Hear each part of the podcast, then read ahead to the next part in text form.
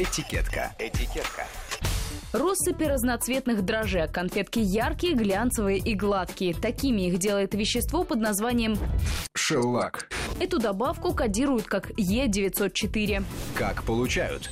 Шелак – это природная смола. Его вырабатывают лаковые червецы. Эти насекомые живут в Юго-Восточной Азии и Индии. Червецов подсаживают на дикорастущие деревья. В период роения они садятся на ветки и поглощают древесный сок переваривают его и выделяют смолистое вещество. Корку лака собирают, измельчают, промывают, сушат, плавят, заливают в формы и получают пластины.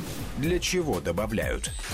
Шелак используют как глазирователь при изготовлении конфет, дрожжей, мучных изделий, а также сухих завтраков, орешков, кофе в зернах и жевательной резинки. Кроме того, им обрабатывают поверхность свежих цитрусовых, яблок, груш, дынь, персиков и ананасов.